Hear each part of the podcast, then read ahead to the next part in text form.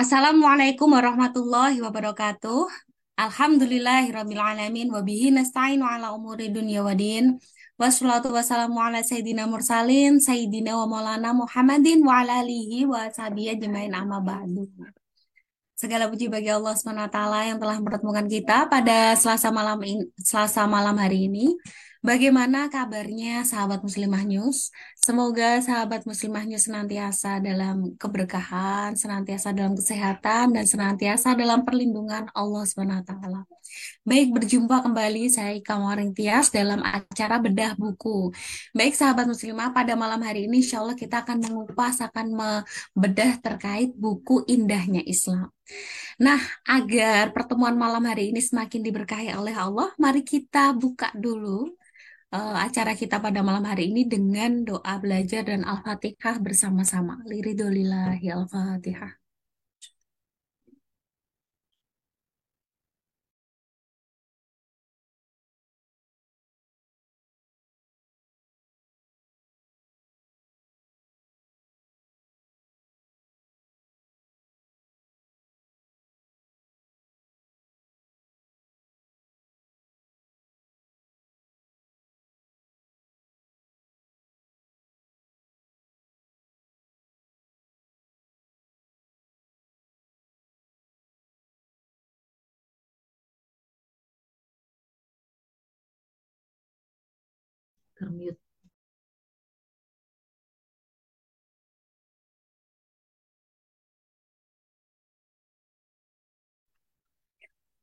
Mohon maaf. Baik, sahabat muslimah news, uh, Pak Ahwan ya, tadi ternyata masih ke mute. Uh, jadi sebelum kita mulai ya, sebelum kita mulai acara ini, silakan sahabat muslimah news uh, mention temennya, mention temennya untuk nonton bersama ya, nobar bersama bedah buku Indahnya Islam. Ya, sebelum kita masuk ke acara, kita sapa-sapa dulu ya, karena saya di sini tidak sendirian. Kita sapa dulu uh, narasumber kita pada malam hari ini. Assalamualaikum Ustazah Faiza. Waalaikumsalam warahmatullahi wabarakatuh. Bagaimana kabarnya pada malam hari, hari ini Ustazah? Alhamdulillah insya Allah sehat. Semoga Alhamdulillah. kita juga sehat ya. Oke, Dan sahabat-sahabat sekalian juga semoga dalam keadaan sehat semuanya. Ya, amin, amin. Baik Ustazah, uh, agak apa itu? Ini langsung saja saya serahkan kepada Ustazah Faiza. Sepertinya teman-teman juga tidak sabar untuk men, me, apa itu namanya menjel, men, mendapatkan penjelasan indahnya Islam, kenapa Islam itu dikatakan agama yang indah, sumber kebahagiaan, bahkan dikatakan sebagai agama yang selamat. Jadi seolah-olah memang selain itu, kan seolah-olah memang selain Islam itu tidak selamat seperti itu. Nah, ini langsung saja saya serahkan kepada Ustazah Faiza. Monggo Ustazah Faiza. Baik.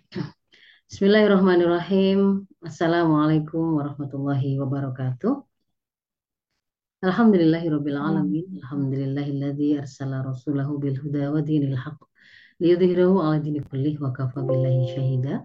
Asyhadu an la ilaha illallah wa asyhadu anna Muhammadan abduhu wa rasuluh. Allahumma salli ala sayyidina Muhammad wa ala ali sayyidina Muhammad. Rabbi surah li sadri wa yassir li amri wa hlul 'uqdatam min lisani yafqahu qawli.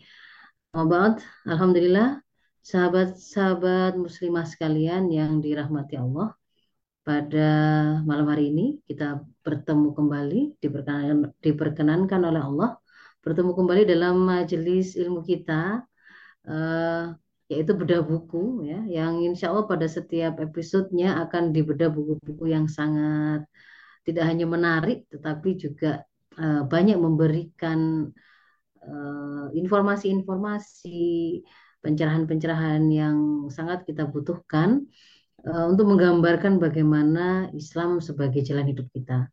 Pada malam hari ini saya berkesempatan untuk membedah sebuah buku, bukunya kecil, ya terjemahannya ada segini saja ya. Ini judulnya adalah Indahnya Islam yang eh, nanti akan coba saya bedah tidak dengan mengikuti alur perbincangan atau alur pembahasan di dalam buku aslinya eh, dan juga tidak kemudian apa mengikuti halaman per halaman seperti itu tetapi saya akan sampaikan dalam sebuah resume untuk memudahkan sahabat muslimah sekalian memahami uh, kerangka berpikir harus kita kuasai. Dan insya Allah buku ini sangat sangat menarik karena ini juga akan kalau kita memahami apa yang diinginkan oleh buku ini, kita akan mendapatkan uh, amunisi untuk melakukan tugas penting kita untuk menunjukkan kepada siapa pun yang mereka belum mengenal keindahan Islam, bagaimana sebenarnya wajah asli asli Islam itu, bagaimana gambaran bangunannya dan bagaimana keindahannya. Nah, izinkan saya untuk eh, melakukan share screen dari PowerPoint yang sudah saya siapkan. Insya Allah sudah terlihat ya Bu Ika ya. Sudah Ustazah. Ya. Alhamdulillah sudah. Jadi kalau kemudian kita baca di dalam Eh, pengantar dari penulis, kita akan menemukan sebuah narasi yang disampaikan oleh penulis tentang mengapa buku ini ditulis. Dan itu saya sampaikan dalam presentasi saya ini sebagai pendahuluan, pendahuluan dari pembahasan kita. Bahwa di dalam buku tersebut, sang penulis menyampaikan hari ini, padahal buku ini ditulis sudah puluhan tahun yang lalu ya. Ini terjemahannya saja itu 2003, itu berarti kan 20 tahun yang lalu. Padahal eh, pada saat ini pada pada tahun 2003 ini ini adalah buku aslinya itu sudah masuk ke dalam cetakan yang ke-40 ya. 20 tahun yang lalu itu sudah sudah masuk ke cetakan ke-40 buku ini itu. Jadi sangat sangat apa sambutan dari umat pun juga sangat bagus ya. Jadi dalam eh, pengantar yang ditulis oleh penulis disampaikan di sana bahwa hari ini itu terjadi serangan yang cukup masif terhadap Islam dalam hal bagaimana seperti apa wujudnya? Bahwa segala upaya yang dilakukan oleh umat Islam untuk melakukan pemurnian terhadap ajaran Islam dari hal-hal yang merusaknya atau kemudian upaya untuk merealisasi komitmen mereka terhadap ajaran Islam sebagai uh, konsekuensi dari keyakinan bahwa ajaran Islam itu adalah way of life yang harus mereka mereka terapkan sebagai konsekuensi keimanan mereka Hari ini itu kemudian dilabeli dengan istilah-istilah yang sifatnya itu miring, gitu ya, pejoratif, berkonotasi negatif seperti uh, disematkan label fundamentalis kah, radikal kah, militan kah, garis keras dan seterusnya. Nah, yang saya ketika saya membaca ini, padahal buku ini itu ditulis sudah lebih dari 20 tahun yang lalu begitu. Tapi kalau kemudian kita kita terapkan pada fenomena hari ini ternyata ya ya sangat cocok gitu ya. Karena pada saat ini pun kita juga merasakan uh, ternyata serangan terhadap Islam ini sampai hari ini pun juga satu sama sedang terjadi, dua dan ternyata juga mengambil uh, apa namanya labeling-labeling yang sifatnya memojokkan, yang sifatnya itu me, me, apa, menegatifkan itu dengan istilah-istilah yang ternyata hari ini pun masih dipakai itu ya mengatakan bahwa orang-orang yang menjadi pengemban atau pejuang syariah kafah sebagai fundamentalis, radikal, garis keras, militer dan seterusnya. Kemudian dari sisi konsepsi Islam kafahnya sendiri, bahwa ketika disampaikan bahwa Islam itu tidak hanya mengatur masalah ritual, individual, keakhiratan, tapi dia juga memiliki apa, pengaturan di bidang politik, ekonomi, kemudian eh, pergaulan, sistem pendidikan, persangsian dan seterusnya maka konsepsi Islam kafah ini pun kemudian dicap sebagai sistem hidup yang itu sektarian, itu primordial, itu nggak cocok untuk dipakai pada masa sekarang, itu kuno, itu nggak mengakomodasi pluralitas, akan memecah belah, bahkan kemudian eh, sampai kemudian dibawa kepada bisa menghancurkan bangsa, negara dan seterusnya. Seolah-olah memang justru konsepsi Islam kafah itu malah malah ancaman begitu, malah sesuatu yang buruk begitu.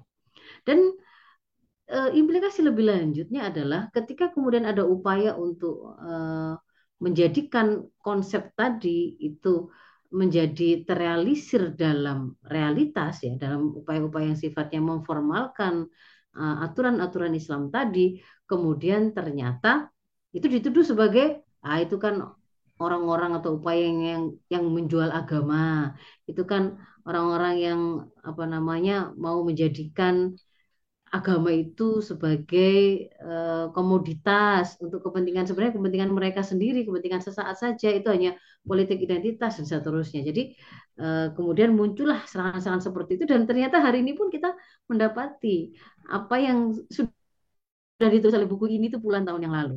Nah, kemudian bahwa serangan tersebut itu dikatakan dilakukan secara masif dalam arti apa?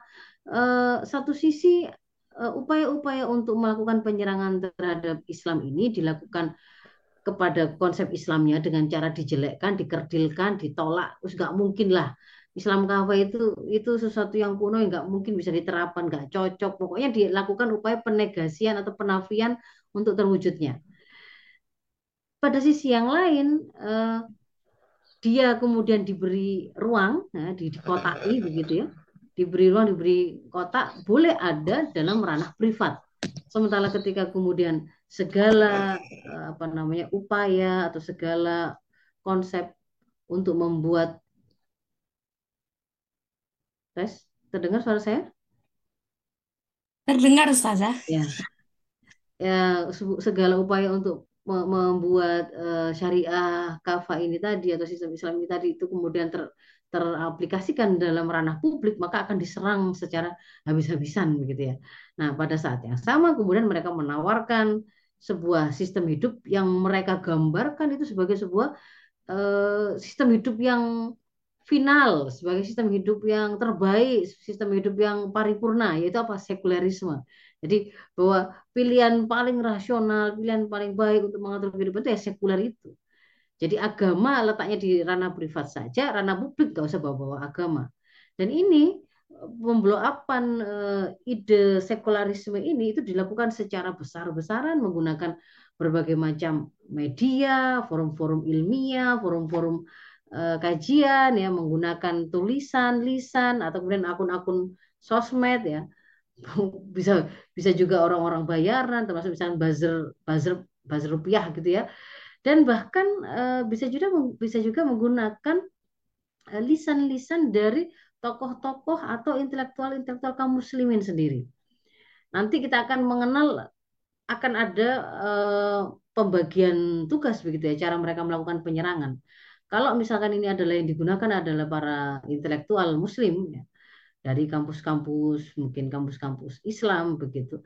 Mereka menawarkan eh, apa namanya tawaran hukum yang itu berbeda dengan apa yang disampaikan oleh Islam, misalkan ketika Islam mengatakan LGBTQ itu adalah haram, maka mereka akan mengatakan itu itu fikih itu perlu dilakukan rekontekstualisasi, perlu dibawa kepada konteks kekinian, lalu kemudian mereka akan menerangkan seolah-olah eh, ada sandarannya kehalalan misalkan homoseksual atau perilaku LGBT itu di dalam Al-Qur'an. Nah, ini sesuatu yang sebenarnya apa namanya upaya untuk melakukan serangan terhadap Islam tetapi seolah-olah di dinarasikan atau ditawarkan ke tengah-tengah umat itu sebagai sebagai itu adalah ajaran Islam itu sendiri dan kemudian ditawarkan sebagai solusi begitu ya. Nah, bahkan serangan ini itu kemudian tidak sekedar menyerang kepada hukum-hukum hukum-hukum atau syariah tertentu yang kalau sering kali sejak zaman dulu kan kita mengenal misalkan uh, dianggap uh, barbar atau tidak manusiawi itu ketika berbicara tentang tentang persangsian. Apakah itu misalkan sanksi potong tangan bagi mereka yang mencuri atau kemudian rajam bagi zina muhson, jilid bagi zina wiru muhson. Kalau sejak dulu kita mengenal ada serangan terhadap hukum-hukum tertentu untuk kemudian di dinarasikan dengan sesuatu yang buruk begitu ya sehingga kemudian memunculkan semangat pada diri kaum muslimin itu uh, defensif apologetik ya mereka menerima serangan itu lalu membela dengan membabi buta yang justru malah malah membuat uh, apa namanya pembelaan mereka itu menjadi blunder tersendiri karena mengantarkan mereka kepada jatuh kepada menjauhi menjauhi Islam itu sendiri.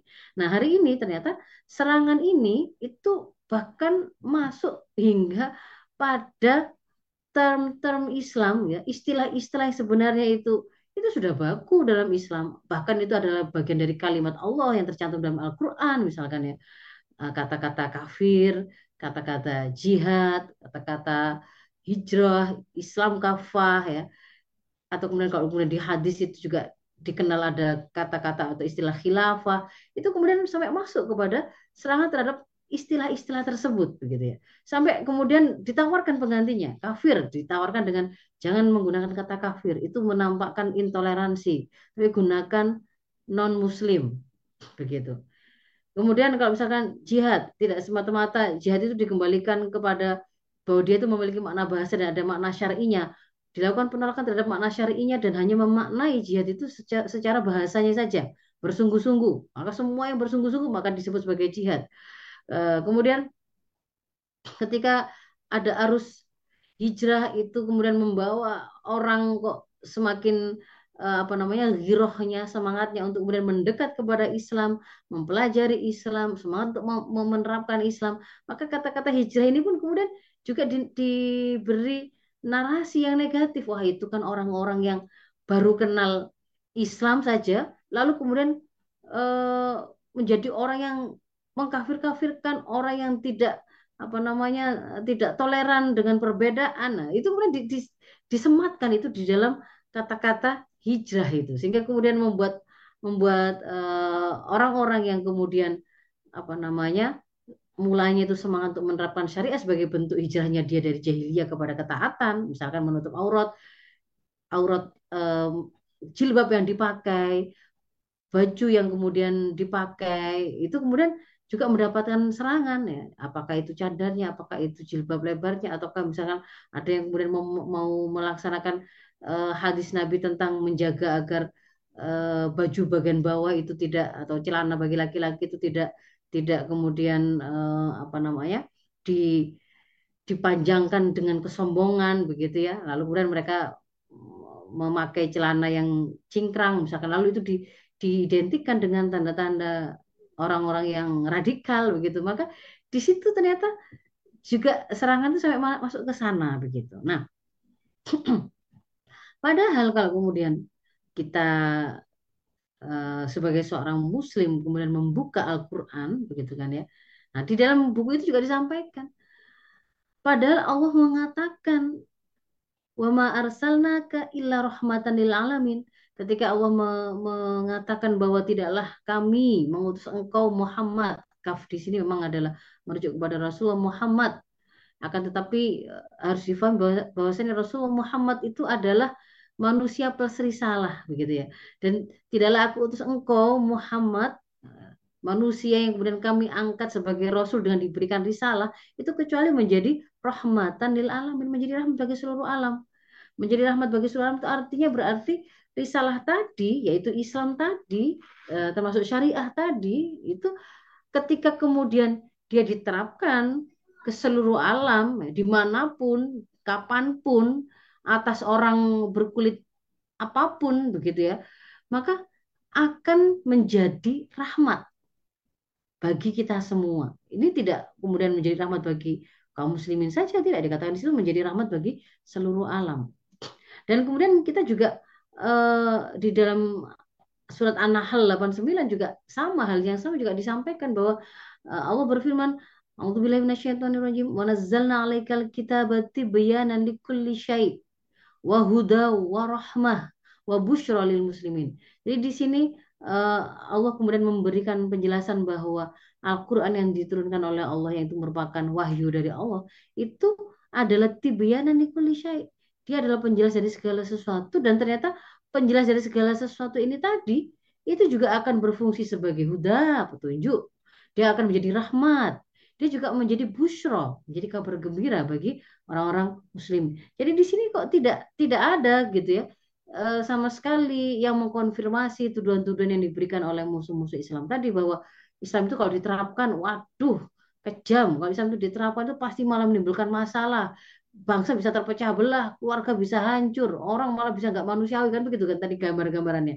Padahal kalau kemudian kita membuka uh, penjelasan dari syariah, kita mendapatkan Islam itu justru sebuah agama, sebuah uh, tuntunan hidup, jalan hidup yang ketika dia itu diterapkan, maka dia akan menjadi rahmat bagi seluruh alam. Dia akan menjadi petunjuk yang bisa menggait atau menuntun kita berjalan tidak dalam kesesatan, tidak dalam kegelapan, tetapi dengan sebuah ke, kejelasan apa kemudian yang akan mengantarkan kepada kebaikan yang akan membawa kita kepada eh, kebaikan tidak hanya di dunia tapi juga nanti di akhirat. Nah, dan kalau kemudian kita apa namanya lanjutkan lagi padahal begitu ya ketika seluruh aspek kehidupan Islam yang kalau di dalam buku ini disebut uh, ada akidah, ada syariah, ada akhlak, itu semuanya tuh sifatnya tuh harmonis gitu ya. Sifatnya semuanya itu semuanya itu saling menguatkan, semuanya itu saling me, saling berjalan secara sinergis dan menjadi rahmat. Dan ketika ajaran Islam ini itu diterapkan, maka akan terrealisir uh, apa yang menjadi kebutuhan dasar manusia. Nah, terpelihara lima hal mendasar yaitu terpeliharanya agama, terpeliharanya jiwa, terpeliharanya harta, kehormatan dan akal. Itu yang kemudian disampaikan di dalam kitab ini sehingga kemudian uh, penulis mengatakan butuh upaya untuk menjelaskan kesalahpahaman ini. Maka uh, karena itulah atau dengan tujuan itulah buku ini yang aslinya berjudul Mahasinuddinil Mahasinuddinil Islami atau yang kemudian ditulis oleh penerjemahnya dengan judul indahnya Islam ini uh, ditulis yaitu dalam rangka menjelaskan kesalahpahaman ini. Nah, kita mulai masuk ke dalam lalu bagaimana kita uh, harus memahami bangunan Islam dan keindahannya. Nah, uh, dari slide ini, ini nanti saya akan merubah isi buku menjadi tampilan PowerPoint ya. Jadi kalau ibu-ibu nanti misalkan mencari mungkin sahabat muslim mencari gambar-gambar yang saya tampilkan dalam presentasi saya dalam buku itu tentu tidak ada. Tapi karena ini adalah sebuah proses untuk menerjemahkan isi kitab itu menjadi sebuah presentasi begitu ya. Nah, bagaimana bangunan Islam? Bagaimanakah bangunan Islam itu? Ada eh, sebuah ayat yang disampaikan oleh Allah di dalam surat Ibrahim ayat 24 25 yang di sana Allah memberikan sebuah perumpamaan bagaimanakah suatu bangunan itu eh, akan terbangun dengan kokoh dengan kuat itu ternyata ibaratnya adalah seperti eh, pohon yang baik yang lahir dari sebuah kalimat yang baik ya. Nah, di situ Allah berfirman alam kaifa daraballahu mathalan kalimatan thayyibatan thayyibatin asluha fis sama. Apakah kalian Apakah kalian tidak memperhatikan bagaimanakah Allah membuat e, perumpamaan ya yang dia seperti kalimat yang baik. Perumpamaan kalimat yang baik. Kalimat yang baik itu seperti kasyajaratin toyibatin seperti pohon yang baik. Yang asluha sabit yang akarnya itu kuat menghujam ke bumi wa faruha dan cabang-cabangnya itu kemudian menjulang kokoh ke langit. Tu'ti ukulaha kullahinin birni rabbiha. Dan dia kemudian pohon itu bangunan yang kokoh itu tadi akan menghasilkan buah ya kebaikan-kebaikan setiap saat dengan izin Allah Wa yadribullahul amsal linnasi la'allahum. Dan demikianlah Allah membuat perumpamaan itu agar manusia selalu ingat. Nah, kalau kemudian kita coba terjemahkan gambaran yang diberikan oleh oleh Allah dalam Ibrahim tadi dalam bangunan uh, kalau pohon baiknya tadi adalah peradaban yang baik begitu ya yang itu berawal dari dari akar yaitu kalimah toyibah yang itu kemudian kita membaca penjelasan para mufasir itu ya adalah tauhidullah itu yaitu akidah. Maka kita akan akan bisa menggambarkan kira-kira kalau itu digambarkan untuk sebuah eh, bangunan peradaban yang dihasilkan dari akidah Islam itu adalah seperti ini. Bahwa akidah Islam itu adalah eh, kesadaran atau pemikiran yang mendasar tentang kehidupan ini itu hakikatnya apa sampai seseorang itu bisa mendudukkan dia, alam semesta, dunia, kehidupan ini tuh ada penciptanya yaitu Allah dan mereka diciptakan itu dengan dengan misi penciptaan. Bersolat bareng nanti ini sholat bareng.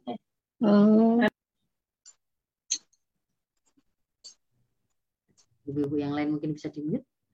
Ya. Jadi eh, yang kemudian yang kemudian si eh, kesadaran tadi itu akan kemudian juga mengantarkan kita kepada nanti akan saya tunjukkan satu-satu karena di dalam kitab ini kemudian juga dibahas satu-satu keindahannya itu akidah lalu syariah dan seterusnya. Nah, dari keyakinan bahwa Allah lah yang telah yang ada di balik ini semua, maka kemudian membuat kita juga paham bahwa Allah itu telah menurunkan seperangkat aturan termasuk untuk mengatur kehidupan kita dan itu melahirkan pengaturan-pengaturan yang sifatnya cabang untuk mengatur seluruh kehidupan kita, seluruh aspek kehidupan kita. Kalau pakai saya gabungkan dengan penjelasan dalam kitab yang lain begitu ya eh, bahwa yang namanya peradaban atau mabda itu adalah akidah akliyah yang basiku anhanidom pemikiran mendasar yang bersifat rasional yang kemudian ter, ter, terpancar darinya itu nidom nidom itu adalah seperangkat peraturan kehidupan dan di dalam uh, kitab yang sama juga disampaikan. Hmm. Maka itu kalau kemudian mau kita apa kayak klasifikasi begitu ya uh,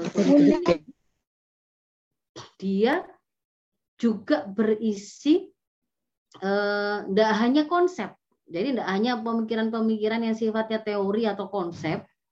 Bagaimana sih kalau kemudian ketika ada orang eh, melakukan pencurian, konsepnya itu seperti apa? Tidak hanya konsep, tapi juga metodenya. Kalau misalkan mau mau mau membuat orang itu menjadi eh, apa namanya kapok untuk atau jerah untuk tidak melakukan korupsi misalkan. Agar mereka kemudian mau menutup aurat agar mereka kemudian tidak melakukan zina.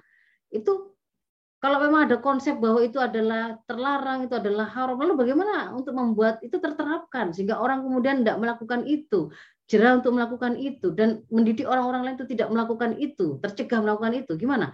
Ternyata ada metodenya ada metode penerapannya ada metode untuk menjaga penerapannya dan bahkan ada metode untuk menyebarluaskannya. Maka eh, di situ kemudian kita mengenal kalau eh, ulama sebagian ulama me, apa namanya mengklasifikasi bahwa bangunan peradaban Islam itu adalah ada akidah, ada syariah yang kemudian nanti dalam penampakan penampakan yang melekat pada amal itu adalah ada sifat-sifat tertentu yang disebut sebagai akidah gitu eh sebagai akhlak gitu ya maka kemudian mereka mengatakan bangunannya kalau di kitab ini dikatakan akidah syariah akhlak gitu ya.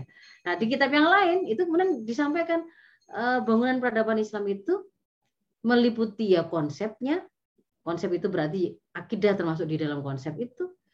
Lalu syariah yang berbicara tentang konsep mu'alajah muskilahnya konsep solusi persoalan kehidupannya dan juga ada syariah yang berbicara tentang metode penerapan dan penjagaan dan penyebarluasannya. Nah, maka di situ dia mem memiliki fikroh dan juga toriko, memiliki konsep dan juga metode.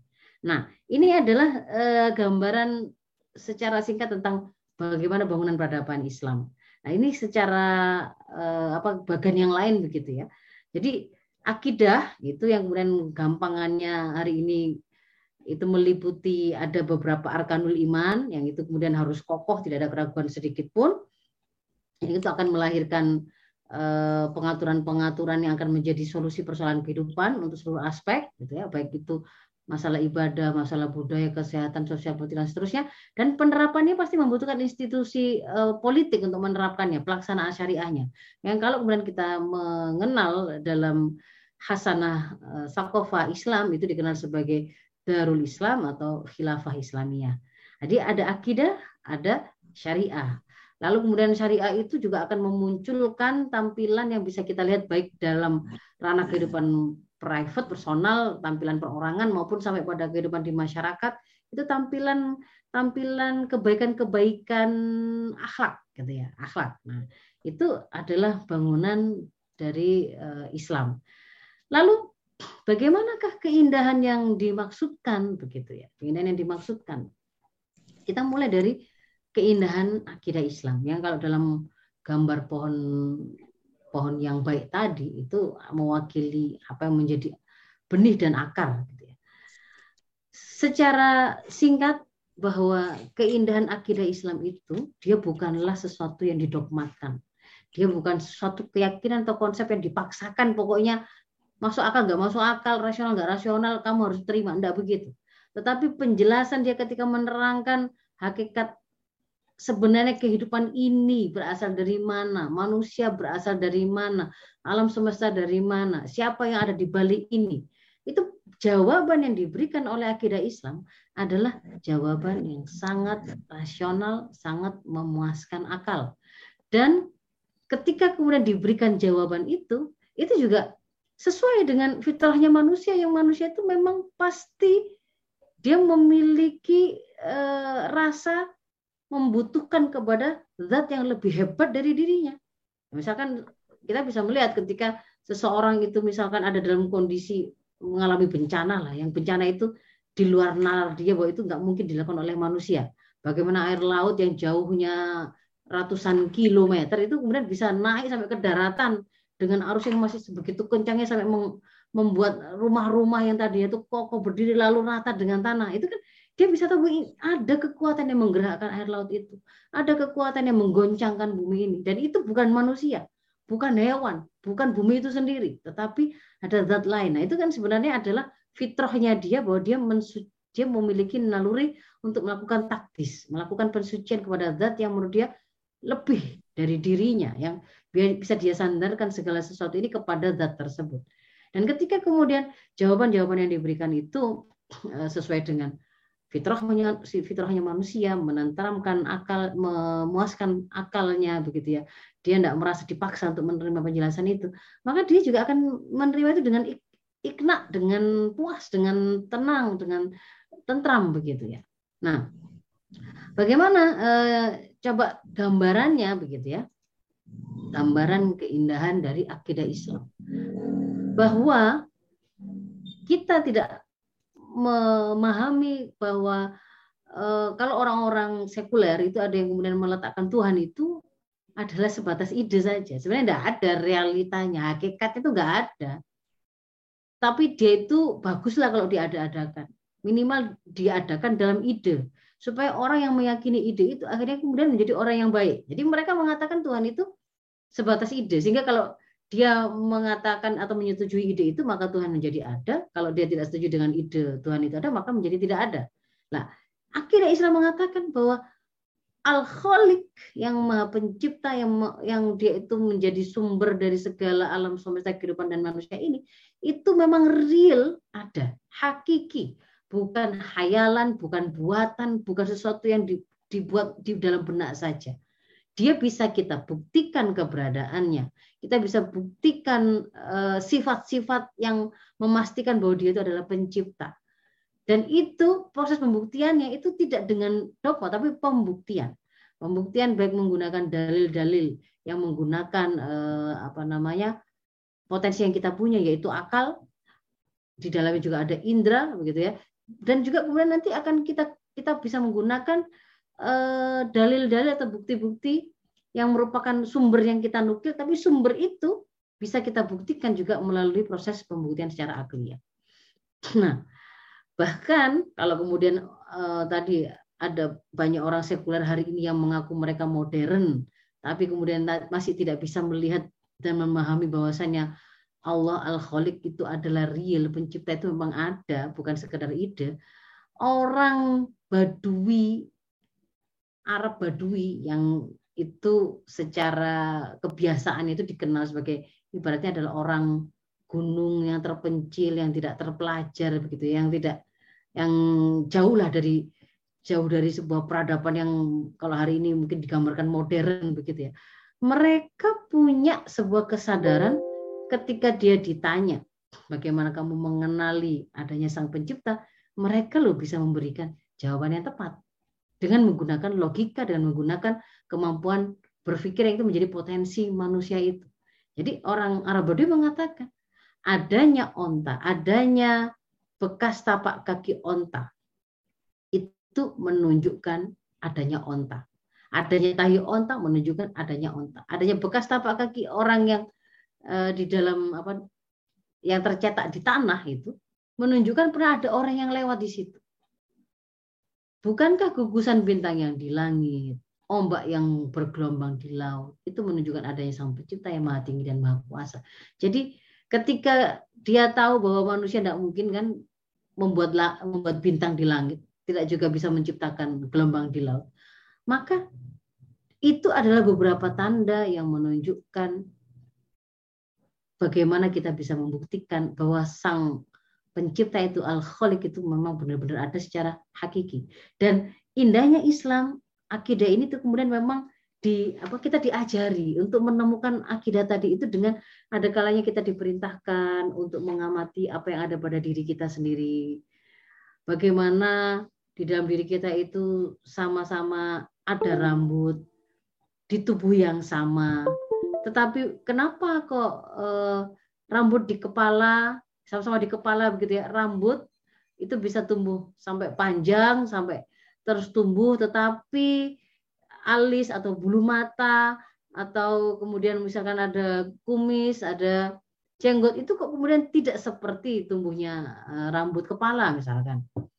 Kenapa kok kemudian eh, bulu mata kita itu tidak tumbuh terus seperti rambut tadi? Itu adalah sesuatu yang ada pada diri kita yang kan ada kalanya kemudian uh, Islam atau Al-Quran itu memberikan tuntunan lihat di dalam tubuhmu sendiri.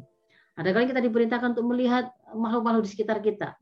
Afala durna ilal ibli kaifa khuliqat wa ila sama'i kaifa rufi'at kan gitu ya. Wa ilal ardi kaifa nusibat kaifa sutihat. Bagaimana kemudian uh, kita diperintahkan untuk mengamati onta itu coba lihat bagaimana penciptaannya.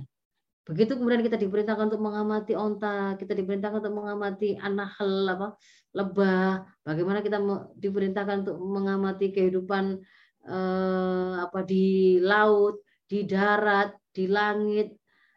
Itu bagaimana kemudian kita diperintahkan untuk mengamati bagaimana langit itu ditinggikan, tapi dia kemudian tidak nampak ada pilar-pilar penyangganya bagaimana kemudian bumi dihamparkan, bagaimana uh, kalau kemudian kita cermati di dalam ibil itu atau onta itu uh, kok bisa yang namanya hewan ini pada di hewan-hewan yang lain itu namanya makanan dan air dia bercampur dalam lambung yang sama.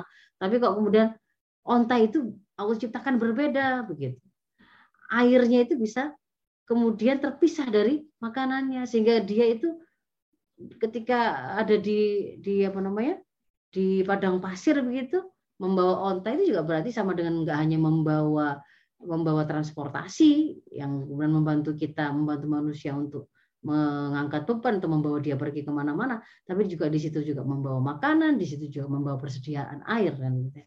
Itu eh, kita melihat luar biasa, jadi nggak dipaksa gitu ya, benar-benar indah akidah Islam itu.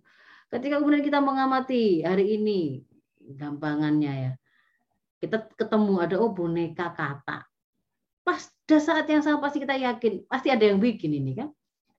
Mau dari kayu, mau dari keramik, mau dari tanah liat, apa pun kita pasti tahu, pasti ada yang membuat. Lah, kalau kemudian kita melihat ada kata asli, seekor kata yang hidup, ya tentu saja dia juga ada yang menciptakan kan begitu. Ketika kemudian kita menyaksikan ada gunung, eh, ada apa namanya bangunan yang kokoh, yang tinggi seperti ini. Lalu kita katakan ini pasti dia ada yang membuat, bahkan ada yang mendesain, ada arsiteknya untuk merealisir eh, desainnya tadi itu ada tukang-tukang yang membangunnya. Jumlahnya mungkin tidak satu, tapi pasti ada yang membuat.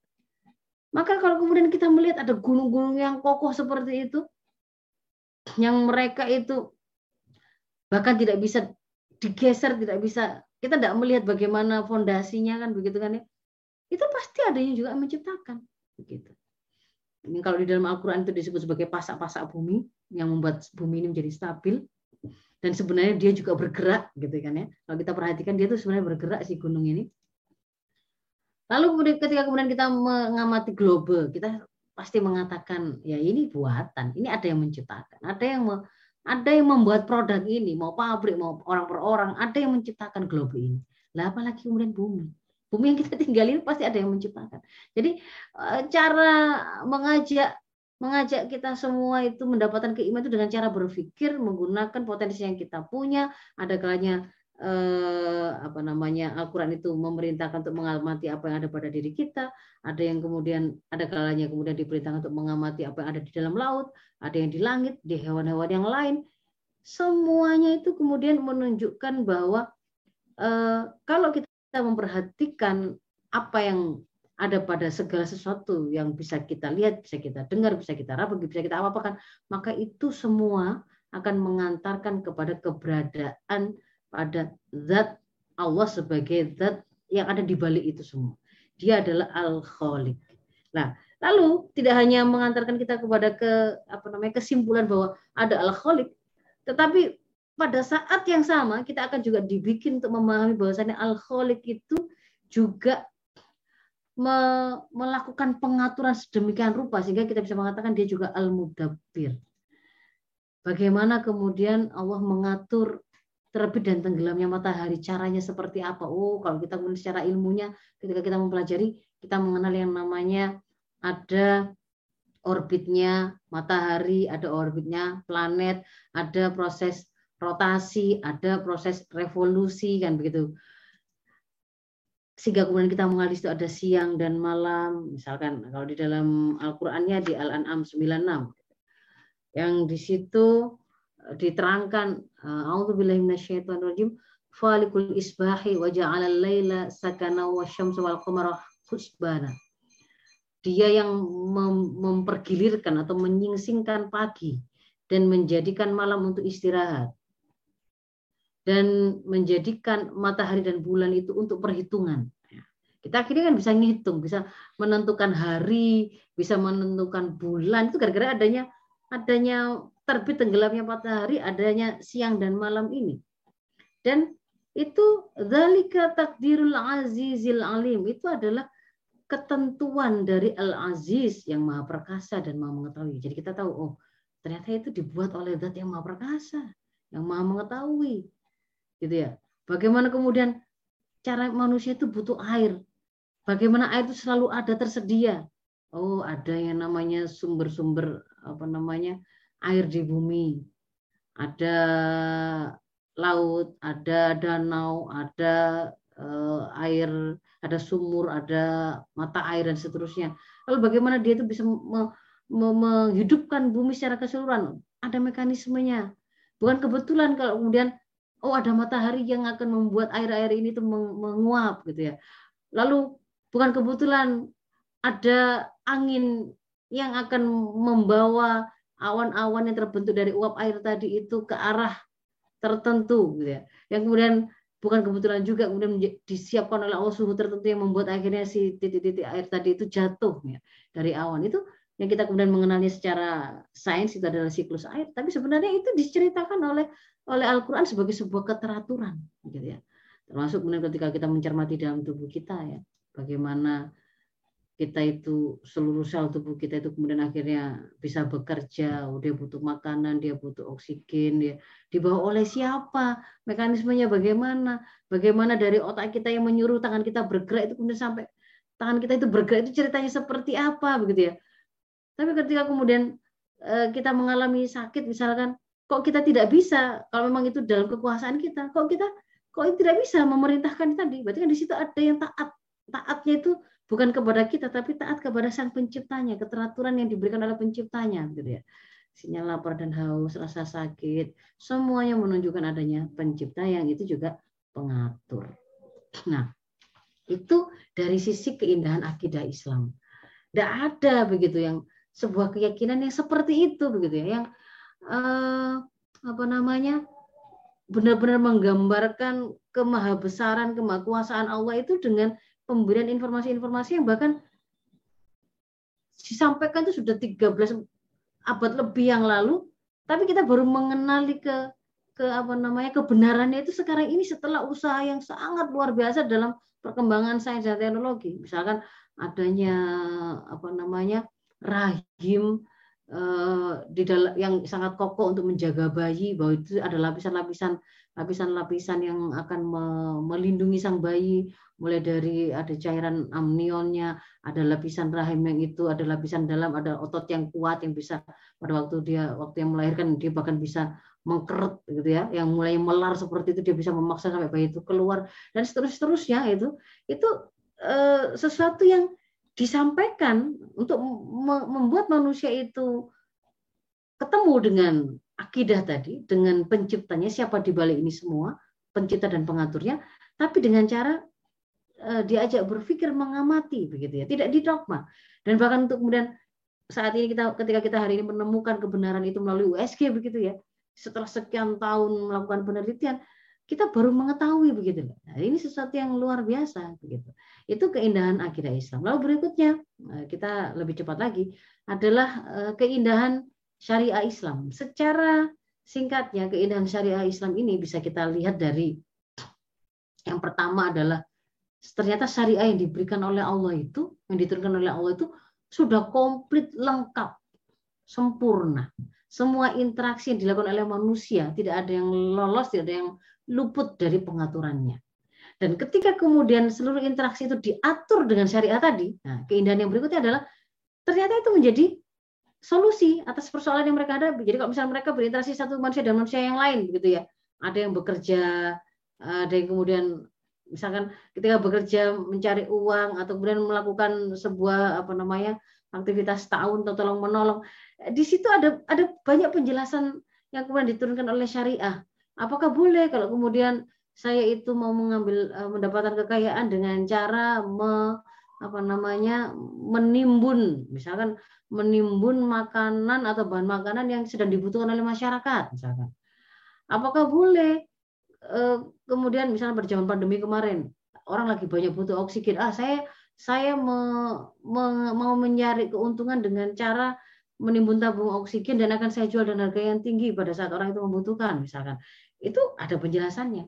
Apakah boleh kemudian kalau uh, saya membutuhkan uang tapi saya tidak punya lalu saya berhutang? Bagaimana hutang yang dibolehkan? Kalau saya menghutangi hutang seperti apa? Itu semuanya ada penjelasannya.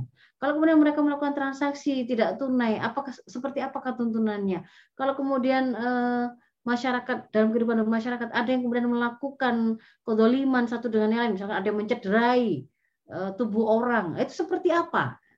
Ternyata syariah ini itu sudah sudah lengkap untuk menyelesaikan semua pertanyaan-pertanyaan itu dan ketika itu diterapkan nanti saya tunjukkan dia sifatnya solutif dia sifatnya menyelesaikan persoalan yang dihadapi oleh manusia. Karena persoalan dihadapi oleh manusia berarti kan manusia itu ya bisa tua, bisa muda, laki, perempuan. E, dari dari berkulit merah, berkulit hitam, berkulit putih, ya, berkulit kuning, berkulit sawo matang, ya semua termasuk manusia. Asalkan dia manusia, maka persoalan yang dihadapi bisa diselesaikan dengan syariah. Dan bedanya dia dengan eh, kebijakan atau apa namanya aturan-aturan yang lain di luar Islam penerapan syariah ini itu perpaduan materi dan ruh dalam arti apa misalnya begini kalau makan gitu aktivitas makan orang kafir maupun orang muslim dari sisi dari sisi amal makannya bergeraknya tangannya menyendoknya memasukkan ke ke mulutnya mengunyahnya memasukkan ke lambungnya dicerna itu materi semata, materi saja, sesuatu yang sifatnya madah fakot. Tetapi ketika dalam Islam itu di situ setiap amal manusia itu dituntun untuk merupakan masjul madah biruh, perpaduan antara materi, materi perilakunya tadi itu, amal tadi itu, dengan kesadaran bahwa dia adalah hamba Allah. Jadi ketika dia makan tadi, kan diperintahkan, oh iya makan karena saya adalah hamba Allah. Makan makanan yang yang boleh saya makan harus saya kaitkan dengan status saya sebagai hamba Allah. Kesadaran itu akan membuat dia memilih hanya makanan yang halal, makanan yang toyib, melakukan adab seperti yang diperintahkan, membaca bismillah, memulai dengan yang dekat, mengunyahnya dengan pelan seperti itu. Maka yang tadinya itu sama-sama ngunyah, tapi ketika kemudian di sini dihadirkan ruh, kesadaran akan hubungan dia dengan Allah sehingga dia mentaati apa yang di, rambu-rambu yang diberikan oleh Allah tadi, di situ menjadi tidak semata-mata materi makan, tetapi bisa ber, bisa bermakna atau bernilai ibadah, bernilai amal soleh di sisi Allah. Nah, dan juga bahwa syariah ini itu ketika kemudian diterapkan untuk kehidupan manusia dalam semua levelnya, maka dia akan mengantarkan kemuliaan tidak hanya di dunia dan di akhirat. Jadi tidak hanya selesai masalah di dunia ini, bagaimana sih banjir itu bisa terselesaikan, tapi tidak hanya itu. Bagaimana sih supaya tidak membuat ada banyak sekali eh, apa namanya ketidakjelasan nasab, ada aturan pergaulan gitu ya. Tidak hanya mengatur atau membawa kemuliaan di dunia ini, tetapi nanti juga di akhirat. Ya, kita di akhirat akan selamat dan kita juga akan mendapatkan ridho dari Allah. Itulah keindahan syariat Islam se, se, apa sebagai sebuah reviewnya begitu ya. Kalau kemudian kita coba buka satu persatu kesempurnaan Islam itu disampaikan oleh Allah di dalam Al-Maidah ayat 3. Al-yawma akmaltu lakum dinakum wa atmamtu alaikum nikmati wa raditu lakum Islam. Jadi di situ memang Allah sudah menyampaikan, sudah disempurnakan Islam ini sebagai agama kita. Kemudian kalau secara kita gambarkan begitu ya, kesempurnaan itu seperti apa sih? Yang tadi dikatakan mengatur seluruh interaksi manusia. Ya. Tadi kan uh, ulama itu membagi bangunan Islam itu akidah dan syariah. Ada yang membagi uh, mabda Islam atau ideologi Islam itu dengan fikroh dan toriko. Fikroh meliputi konsep akidah plus konsep syariah yang berisi konsep mu'alajah muskilah atau solusi. Dan ada metode yaitu syariah yang berbicara tentang cara metode untuk melaksanakan menjaga dan menyebarluaskan dari konsep tadi. Nah, ini kalau kemudian kita bagi gitu ya, maka syariah yang diturunkan oleh Allah ini tadi baik secara konsep maupun metodenya itu yang kemudian mengatur seluruh jenis interaksi yang dilakukan oleh manusia. Baik interaksi antara manusia dengan Tuhannya, dengan Allah dalam hal akidah, dalam hal ibadah, yang bagaimana dia uh, mau me, mensucikan Allah, mau beribadah kepada Allah, gitu ya. Bagaimana dia meyakini keberadaan Allah Al-Khaliq Al-Mudabbir yang maha berkuasa atas segala sesuatu Al-Aziz, Al-Muhyi, Al-Mumit. Nah, itu di situ dijelaskan rinci. Ibadah juga begitu, rinci. Dia juga mengatur eh, syariah itu juga mengatur interaksi manusia dengan dirinya sendiri, sama rincinya. Bagaimana kemudian dia memerintahkan manusia makan makanan tertentu yang halal, yang toib, ada adab-adabnya. Pakaiannya itu seperti ini. Bagaimana dia harus menghiasi dirinya dengan sifat-sifat tertentu. Dan juga mengatur secara rinci juga sama rincinya seluruh aspek kehidupan. Baik itu persoalan persoalan uh, keluarga, persoalan politik, ekonomi, pendidikan, pertanian, kesehatan, pertahanan dan seterusnya ya, persangsian. Nah, ini nanti kemudian Eh, kita bisa lihat secara apa penerapan secara kafahnya itu karena dia berasal dari sebuah benih yang benar, akidah yang benar, maka ini semua adalah aturan yang benar. Karena dia berasal dari zat yang maha benar, maka semua pengaturannya adalah maha adalah juga benar. Karena dia berasal dari zat yang menciptakan manusia dan kehidupan ini, maka pasti seluruh pengaturan ini adalah pengaturan yang paling pas untuk manusia dan kehidupan ini. Sehingga dia itu menjadi sebuah sistem yang solutif dan sumber kebaikan. Nah, kalau kemudian di kitab ini Mahasinu mah, apa, indahnya Islam ini tadi itu kemudian dirinci dirinci satu persatu. Bagaimana keindahan ibadah gitu ya. Dirinci satu persatu. Uh, saya belum masuk di sini. Jadi dirinci satu persatu saya ambilkan contohnya saja misalkan ibadah. Uh, dicontohkan ibadah sholat misalkan Bagaimana indahnya sholat itu? Lihat aktivitas sholat itu kan aktivitas pengagungan yang dilakukan oleh hamba kepada Tuhannya. Dia kan mau memuliakan e, penciptanya, Tuhannya.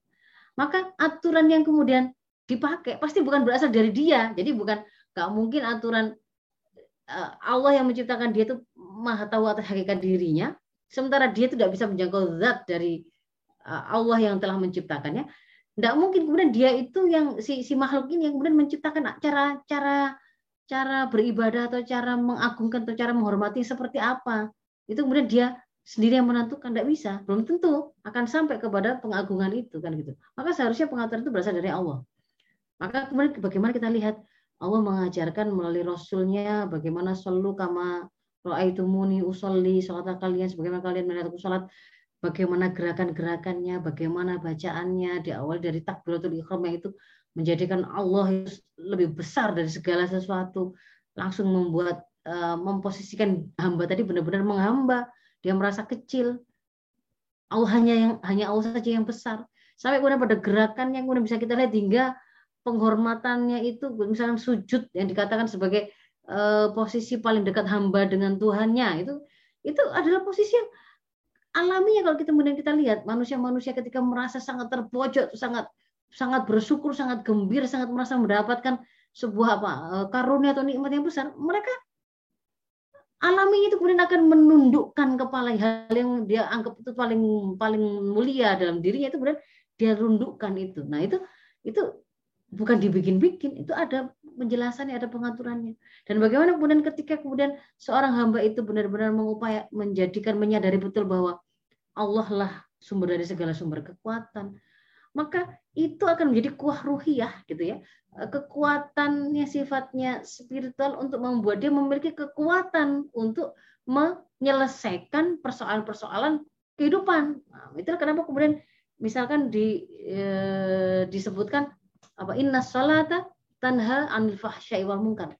Jadi berasal dari sholat itu bisa membuat dia itu bisa akhirnya tercegah dari melakukan kekejian. Dari melakukan eh, kemungkaran. Nah, itu sesuatu yang indah begitu ya. Itu bukan ibadah yang bikin-bikin sendiri, ngira-ngira sendiri, Tuhannya diperkirakan perkirakan sendiri, dibikin-bikin sendiri. Nanti ketika misalkan misalkan Tuhannya dibikin dalam bentuk roti, ketika dia lapar pun dimakan. Bagaimana pengorbanannya? Di mana letaknya kan begitu kan ya.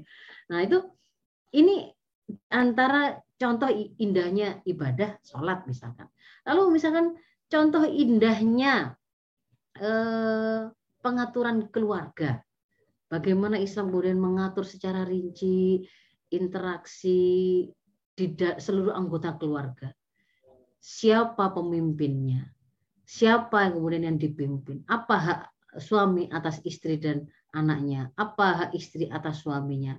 Apa hak orang tua kepada anaknya? Apa hak anak kepada orang tuanya? Dan sebaliknya kewajiban masing-masing. Bagaimana ketika misalkan kemudian eh, seorang anak kehilangan ayah, Siapa penanggung jawab urusannya kalau dia memang belum balik? Perwalian. Ada penjelasannya detail, rinci. Itu kemudian kita dapatkan jalur perwalian. Bagaimana kalau misalnya seorang anak masih dalam masa haldona atau pengasuhan, kehilangan ibunya, padahal ibu pada waktu anak masih dalam masa haldona itu kebutuhan mutlak itu yang yang menjaga, yang memelihara, yang menjadi sandaran utama anak itu adalah ibu. Bahkan makanan sang bayi tadi itu diberikan oleh Allah melalui sang ibu, melalui asinya. Lalu bagaimana ketika misalkan ibu ini tidak ada, meninggal ketika masih anak itu masih bayi misalkan, siapa penanggung jawabnya? Ada penjelasannya rinci. Jadi di situ tidak ada kita temukan yang namanya gegeran antara suami me, apa, mengiri, mengiri atau hasad terhadap istrinya, enaknya kamu nggak pernah merasakan bagaimana berpanas-panas di luar, bagaimana persaingan kerja di luar, nggak ada. Atau kemudian sang sang istri me, apa namanya hasad kepada peran sebagai kawama peran kawama suaminya, nggak ngerti kalau di rumah itu nggak pernah selesai, nggak ada pendekatan seperti itu. Tapi pendekatannya itu adalah pengaturan masing-masing itu diberikan pengaturan yang sifatnya itu sesuai dengan fitrahnya, ketika itu berbicara tentang kemanusiaan maka kita mendapati taklif yang sama laki dan perempuan. Tapi ketika kemudian berbicara tentang yang jadi sandaran perintah itu atau taklif atau beban hukum itu adalah aspek keperempuanan dan kelaki-lakian dari manusia tadi maka kita mendapati taklif yang berbeda. Dan begitu kan ya? Di situ menunjukkan keadilan. Gitu. indah begitu. Jadi akan kemudian membentuk keluarga yang sakinah mawaddah warahmah satu lagi saya tambahin misalkan keindahan dalam bidang eh, apa namanya eh, persangsian ya. Yang ketika kemudian disampaikan oleh eh, apa namanya banyak serangan-serangan musuh Islam itu mengatakan bahwa itu adalah sanksi yang apa namanya barbar yang sangat kejam misalkan. Kalau di dalam Islam kemudian dikenalkan adanya kisos itu bahwa kalau orang itu tercederai tubuh maupun jiwanya gitu. Ada hukum kisos di situ berlaku. Gigi dengan gigi, mata dengan mata, orang merdeka dengan orang merdeka. Kemudian eh, kalau misalkan ada pembunuhan, pembunuhan dengan sengaja, pembunuhan dengan pembunuhan dengan seperti sengaja, pembunuhan tidak sengaja, semua ada penjelasannya. Dan ketika kemudian diberikan yang namanya uh, apa namanya sanksi, karena sanksi ini berasal dari zat yang menciptakan manusia yang paling tahu apa sih batasan yang akan membuat manusia itu merasa ngeri, sehingga dia itu merasa takut, kapok, tidak akan mau mengalaminya. Apa sih batasan yang akan membuat manusia itu merasa jerah, menyesal, gitu ya? Itu kan Allah yang yang Maha Pencipta yang tahu. Maka ketika itu kemudian diberikan, kita bisa melihat bahwa fungsi hukuman atau sanksi di dalam Islam itu memang berlaku dua begitu. Satu sisi itu dia akan membuat apa dia menjadi uh, menjadi penebus bagi kesalahan-kesalahan yang ditaubati oleh seseorang sehingga dia tidak lagi akan mendapatkan adab di akhirat kalau memang kemudian dia sudah taubatan nasuha dan dia mengambil hak untuk mendapatkan hukuman tadi di sanksi di dunia ini, itu ya, itu fungsi pertama. Fungsi yang kedua, dia sifatnya pencegah. Pencegah itu maknanya bagaimana? Mencegah masyarakat atau orang lain yang tidak melakukan kemaksiatan yang sama, kejahatan yang sama, agar tidak sekali-kali tergoda melakukan kejahatan tersebut. Nah, itu yang kemudian dimaksudkan oleh Allah di dalam surat Al-Baqarah ayat 179 A'udzubillahi minasyaitonir walakum fil qisasi hayatun. Di dalam kisah itu ada ada kehidupan loh. Nah, kalau orang manusia memahami oh di kisah itu dibalas kalau membunuh orang ya dia itu harus dibunuh kok. Gitu kan ya. Lah mana itu al hayanya di mana? Ya mati yang ada itu kan begitu kan ya.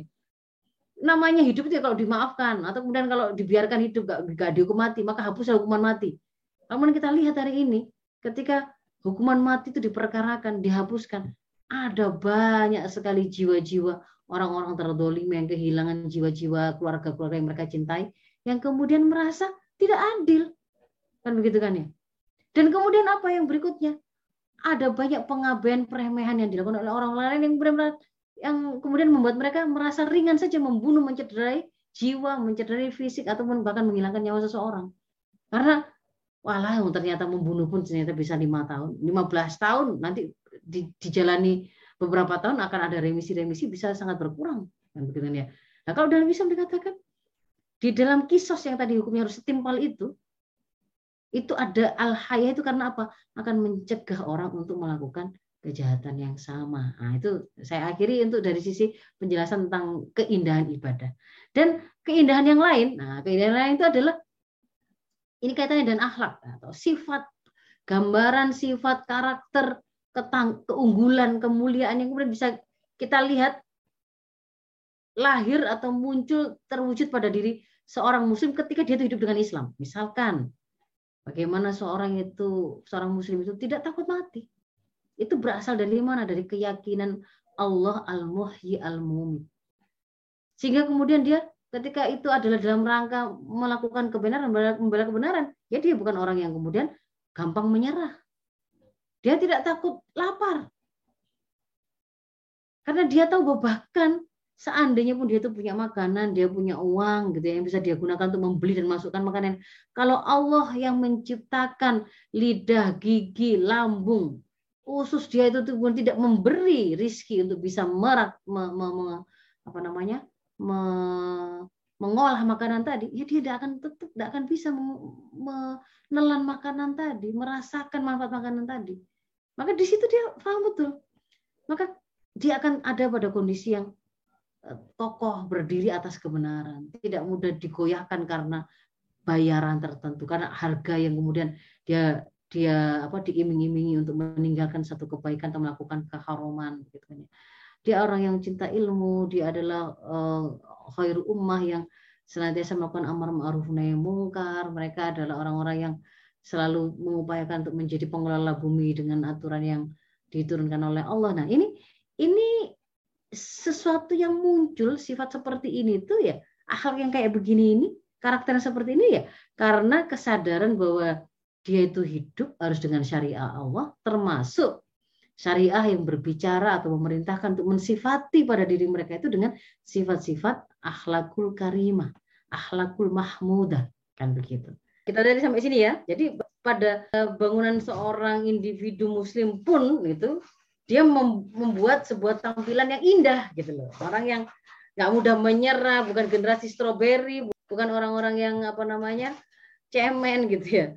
Bahkan bisa menghasilkan uh, orang yang memiliki memiliki kekreativitas melampaui zamannya, keberanian melampaui melampaui generasi di masanya. Kalau kemudian kita lihat contohnya uh, bagaimana apa namanya Muhammad Al-Fatih gitu ya yang bisa bisa punya ide menyeberangkan kapal naik Bukit Galata itu terdiri dari apa hutan-hutan yang harus kemudian dia dia tebang untuk kemudian dijadikan jalan gitu ya.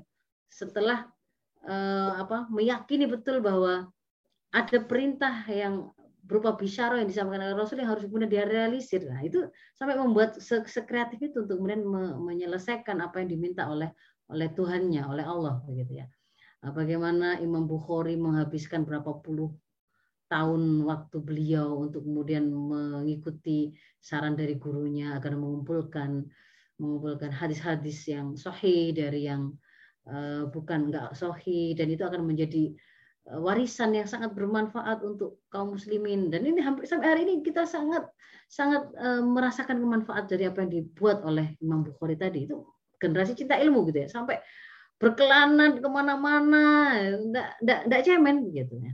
Kemudian bahwa uh, pengaturan yang diberikan oleh Islam itu sangat manusiawi. Dia setiap pengaturan yang diberikan itu selalu sifatnya itu menenteramkan akal sesuai dengan nalurinya dan eh, apa namanya juga memenuhi apa yang menjadi kebutuhan fisiknya gitu ya. Jadi misalkan eh, puasa diperintahkan puasa, nggak terus puasa itu puasa yang bagus yang paling bagus itu yang paling yang paling menyiksa dirinya. Tidak ada prinsip seperti itu. Tidak ada prinsip kemuliaan itu terletak kepada uh, semakin compang-campingnya baju kita atau semakin menderitanya fisik kita dan itu dianggap sebagai sebuah jalur, jalur cepat untuk sampai kepada misalkan ke apa namanya kemuliaan di akhirat. Enggak enggak ada konsep seperti itu.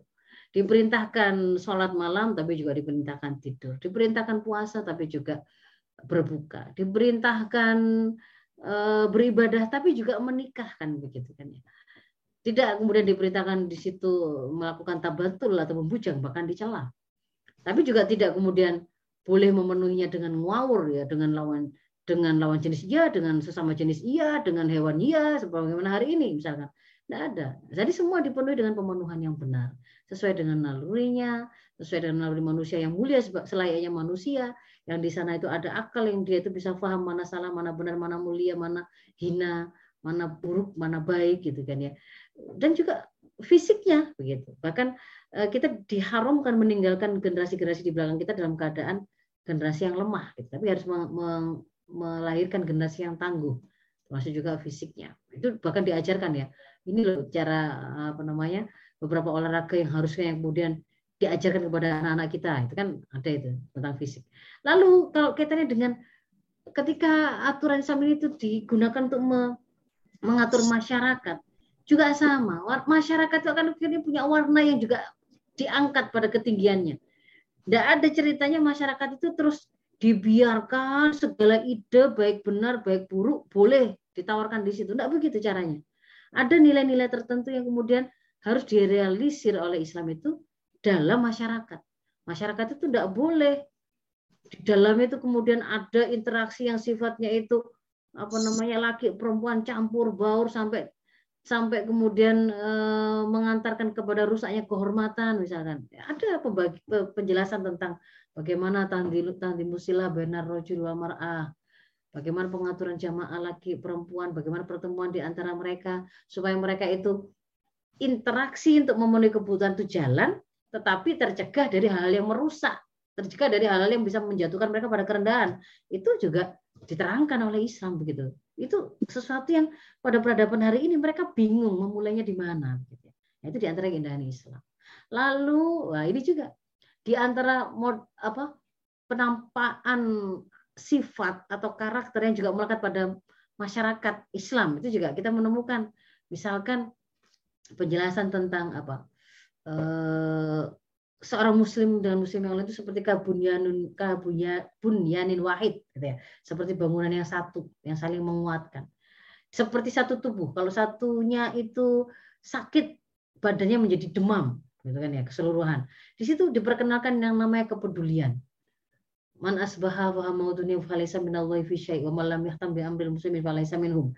Itu diperkenalkan. Itu hanya ada dalam dalam Islam bahwa muslim itu nggak boleh nggak boleh yang namanya egois, tapi dia memiliki kepedulian pada apa yang terjadi di masyarakatnya. Dia diperkenalkan yang namanya di situ ada ukhuwah Islamiyah. Diperkenalkan namanya konsep yang namanya isar. Isar itu apa eh, bahkan seseorang itu sebenarnya memiliki kebutuhan tetapi dia akan didorong untuk membantu saudaranya yang lebih membutuhkan untuk kemudian dia bantu. Nah, itu karena apa? Gitu ya? Karena apa? Bukan karena oh, ada keuntungan. Mumpung dia butuh bantuan ini. Dia butuh uang untuk membawa keluarganya ke rumah sakit. Ah kebetulan ini saya kasihlah hutangan yang sifatnya itu riba. Itu tidak begitu tetapi ini memang ta'awun ta'awun. Ta'awun alal birri wa taqwa. Wala ta'awanu alal ismi wal udwan. Nah itu gambaran masyarakat Islam itu begitu. Mereka bekerja sama dalam ketakwaan dan kesabaran dan mereka tidak bekerja sama dalam dosa dan keburukan begitu ya dan permusuhan Nah, ini di sana ada kewajiban amar ma'ruf nahi mungkar. Maka di situ ada upaya untuk saling menguatkan. Oh, ada yang salah diangkat, diluruskan supaya tidak tenggelam semuanya. Pakai e, Rasul menggambarkannya seperti perumpamaan kehidupan bermasyarakat itu dalam hal menegakkan dan meruntuhkan e, ajaran Islam itu seperti sekelompok orang yang naik kapal besar yang mereka harus berbagi tempat atas dek atas dan dek bawah dan kemudian kalau yang ada di dek bawah itu satu saat berpikir melubangi tempatnya sendiri ketika dia mau mengambil air dan ketika itu dibiarkan oleh yang lain ya, tidak perlu tidak perlu yang lain itu membantu melubangi tetapi cukup dengan membiarkan saja maka kehancuran atau tenggelam itu akan dirasakan oleh seluruh kapal dan isinya. Ada aktivitas dakwah di situ yang diperintahkan. Ini khas masyarakat Islam. Itu juga menunjukkan keindahan Islam. Dan ketika syariat Islam diterapkan secara kafah, tadi sudah disampaikan, akan terrealisir atau terjaga lima hal mendasar. Ini yang kemudian dikenal sebagai apa? Eh, apa namanya? itu syariah. Ya. Eh, maksud di disyariatkannya syariat Islam itu adalah akan terjaga atau terpelihara hifdzuddin, eh, ter, terjaga agama, terjaga jiwa, terjaga akal, terjaga keturunan, terjaga kehormatan, terjaga harta. Ini terjaga-terjaga ini tadi itu dengan apa ya? Dengan penerapan Islam kafah. Misalkan terjaga akal manusia itu dengan hukum-hukum yang mengharumkan uh, homer, mengharumkan zat-zat semacam narkoba yang merusak akal, yang merusak fungsi berpikir manusia itu di situ. Itu hidul akal kalau misalkan uh, pemeliharaan terhadap jiwa itu bagaimana dia bisa terrealisir? Yaitu ketika hukum-hukum yang berkaitan dengan uh, jinayat tadi, pencederaan terhadap fisik manusia ataupun penghilangan jiwa manusia itu diterapkan. Maka orang nggak akan gampang-gampang mencederai orang lain ataupun membunuh atau menghilangkan nyawa orang lain. Termasuk juga akhir mal misalkan penjagaan terhadap harta, hukum-hukum seputar apa namanya keharuman mencuri, bagaimana nisabnya, bagaimana uh, hududnya begitu ketika ada pencurian yang mencapai nisab nah, itu ada korupsi itu seperti apa. Di situ ketika diterapkan maka di situlah akan terpelihara harta dan seterusnya. Dan ini nggak ada hubungannya dengan apa namanya piagam PBB begitu ya yang kemarin kemudian dikatakan uh, justru untuk menjaga yang penting adalah menjaga itu syariah maknanya kan memelihara lima hal ini. Pokoknya asal terpelihara jiwa akal harta maka itu kemudian di dikembalikan bagaimana caranya sesuai dengan apa yang ada dalam piagam PBB ya itu namanya ngawur. Namanya saja makos itu syariah gitu ya. Jadi dia itu maksud ini tadi itu hanya akan terrealisir ketika syariat itu diterapkan. Bukan malah diambil diambil prinsipnya lalu bagaimana mewujudkannya pakai cara yang lain. Itu tidak ada ceritanya seperti itu. Nah ini keindahan Islam dan terakhir dari sisi apa namanya bahkan pada level kekuasaan gitu ya kekuasaan yang ngurusi urusan umat ini itu juga indah bagaimana kekuasaan itu. Para penguasa itu bukanlah kemudian pasti mereka orang yang paling mulia. Unda oh, Karena dalam Islam konsepnya ikra inna akramakum indallahi atqakum kan gitu kan. Mau dia rakyat, mau dia penguasa, asalkan yang bertakwa itulah yang mulia, yang paling mulia di sisi Allah, yang paling bertakwa. Kalau jadi penguasa, berarti dia melakukan riayah syu'uni rumah dengan baik, dengan aturan Islam, maka itulah penguasa yang bertakwa. Maka dia di sisi Allah mulia. Demikian juga dengan rakyat.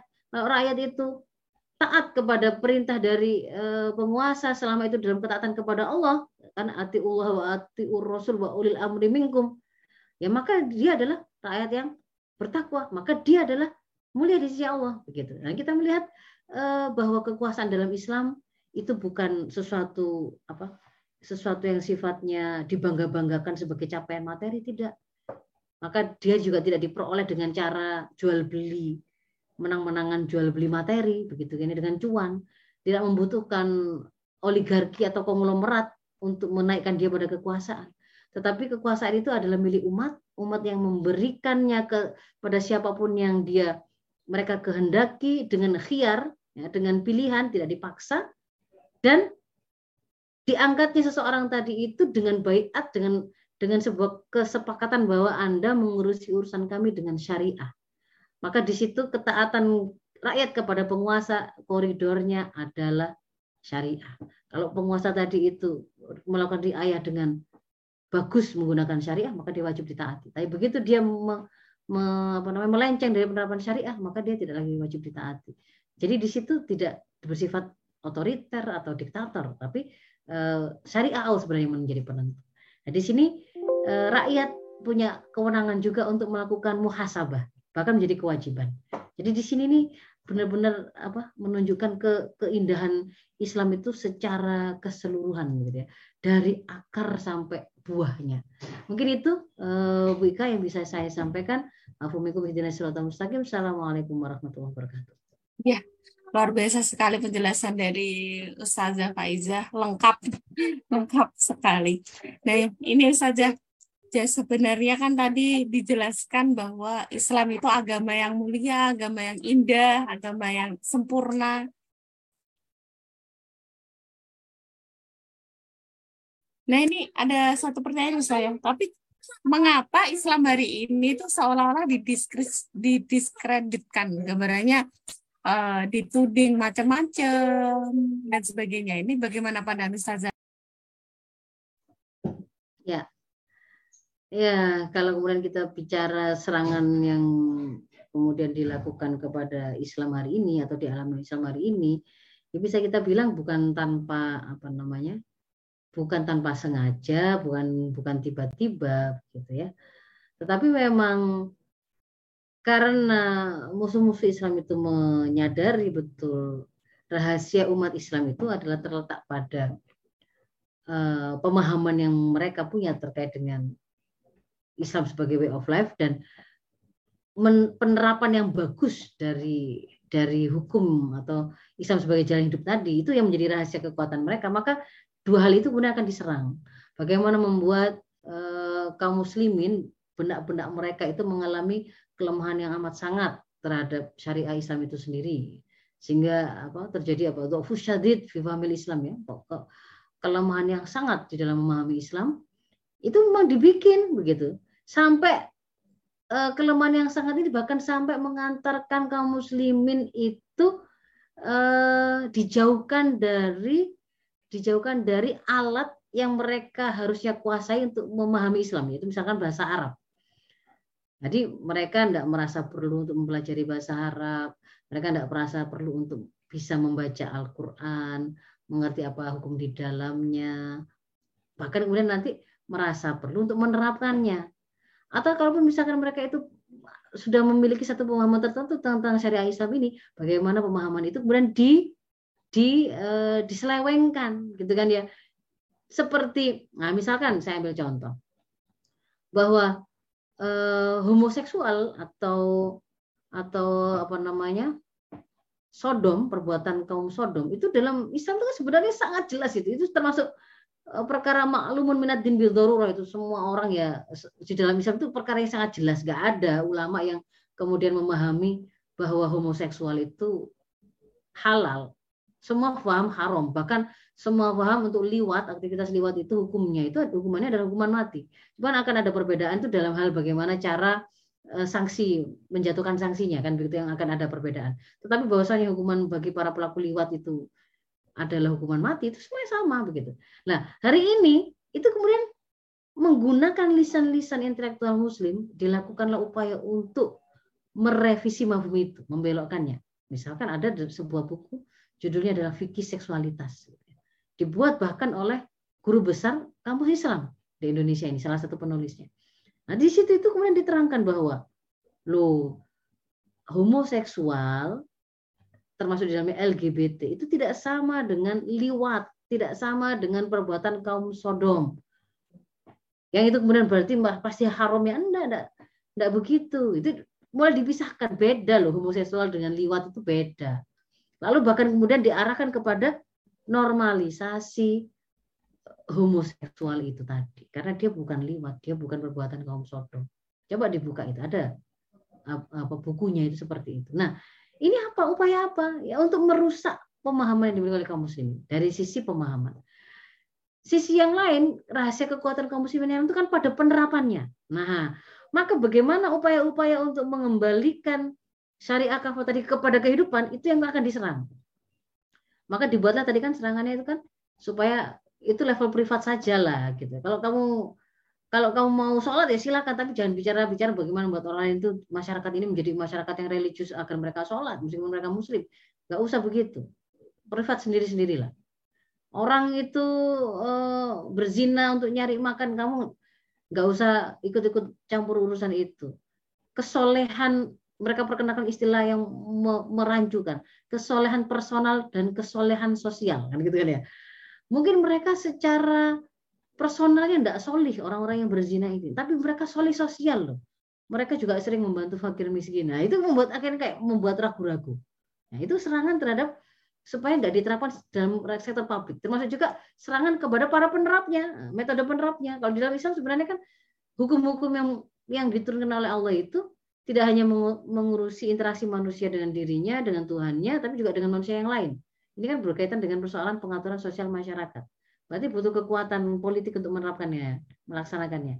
Di situlah akan diserang. Gak boleh ada negara yang kemudian dia eh, berposisi menerapkan syariah. Syariah itu nggak boleh muncul ke dalam ke dalam kehidupan publik. Kalau ada orang yang menyuarakannya, dijadikan itu sebagai bahan untuk kemudian dia sampaikan harus diterapkan. Wah, itu berarti politik identitas. Mereka akan serang. Itu jualan agama itu kepentingan sesaat, itu memecah belah, maka akan serangannya ke arah untuk mencegah penerapan. Nah, itu memang eh, sebuah upaya untuk menjauhkan penerapan Islam itu dari kehidupan. Kenapa? Karena kalau sampai kaum muslimin itu menerapkan kembali syariah Islam secara kafah, itu realnya, maka mereka harus kehilangan Freeport. Ke, apa Freeport harus kehilangan eh, tambang emas di Papua itu. Karena apakah dalam konsep Islam yang namanya eh, tambang, barang-barang tambang yang sifatnya itu tak terbatas, itu milik umum, milik, milik umat.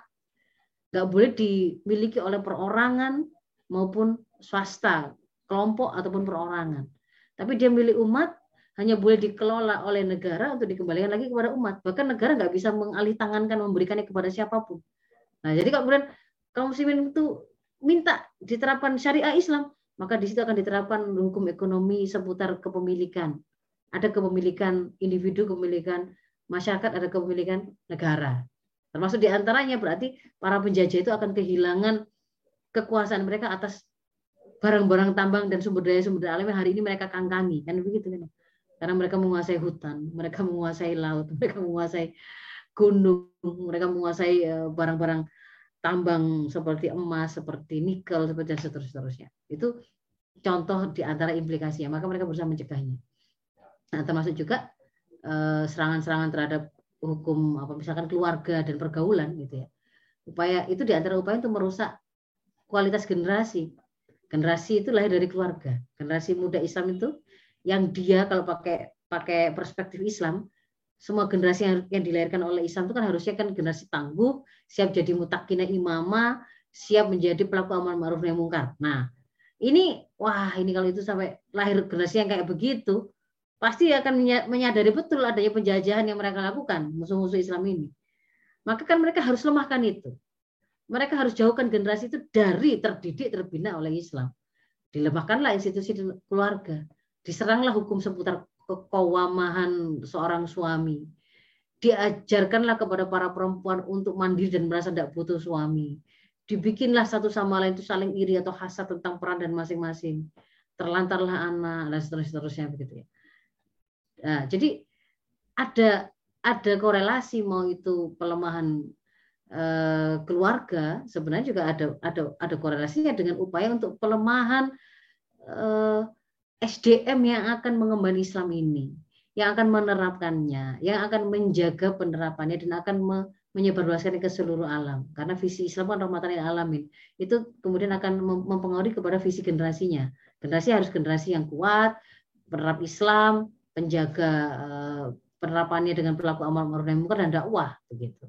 Nah, itu begitu mungkin Mbak Ika. Jadi ya memang Iya. Hari ini serangan itu ya memang sengaja didesain begitu. Iya, betul betul. Karena membahayakan Jadi, penjajah. Kembalinya iya. Islam kafah itu berarti berakhirnya penjajahan mereka atas dunia Islam hari ini. Iya. Iya.